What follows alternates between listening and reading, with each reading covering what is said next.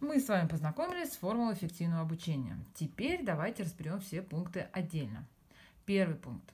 Процесс обучения учитывает возрастные особенности развития мозга ребенка. Начнем с правополушарных занятий. В возрасте от 1 до 3 лет у детей доминирует правое полушарие, которое отвечает за эмоции, чувственное восприятие мира, общение, распознавание выражения лица, жестов. Исходя из этого и нужно строить процесс обучения. До 4 лет больше внимания обращаем на эмоции, осязание, вкус, обоняние, а также общение. Всегда помните, что в этом возрасте ребенок особенно чувствителен к вашему выражению лица, позе, тону голоса.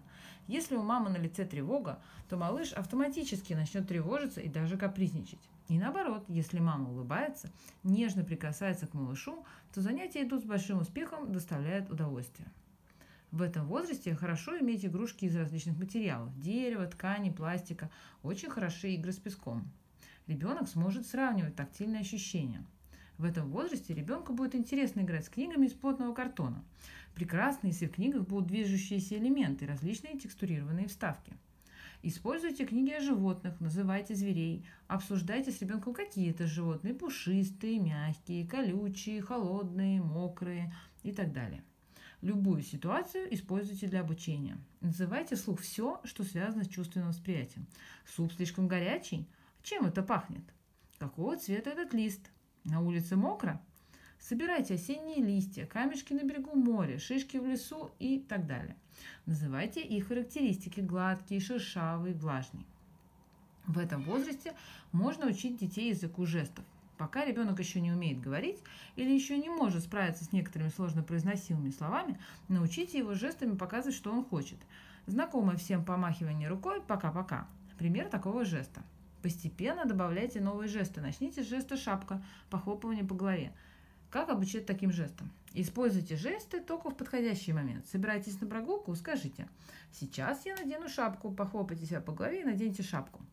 Подробно о способе обучения и пользе языка жестов пишут Линда Акретова, Сьюзан Гудвин и Дуг Абрас, Абрамс в книге «Как разговаривать с ребенком, когда он еще не умеет говорить».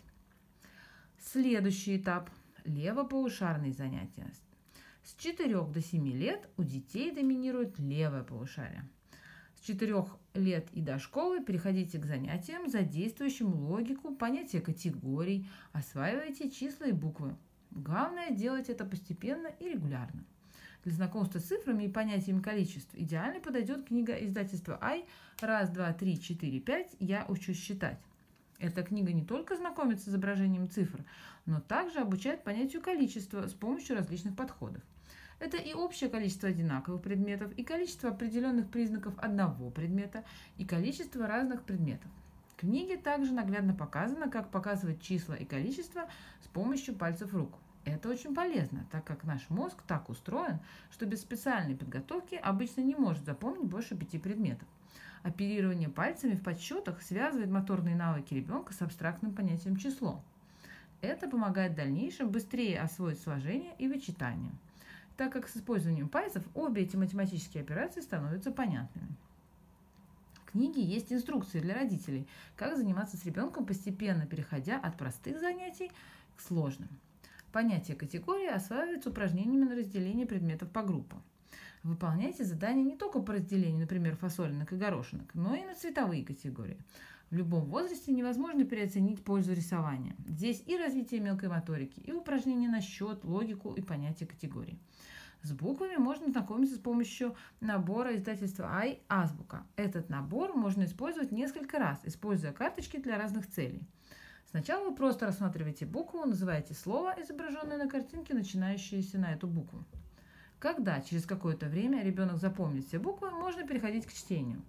Соединение букв, букв в слоги и слова непревзойденным образом описано Жуковой в букваре издательства «Эксмо». Это лучшее пособие для перехода от букв к чтению слогов и слов.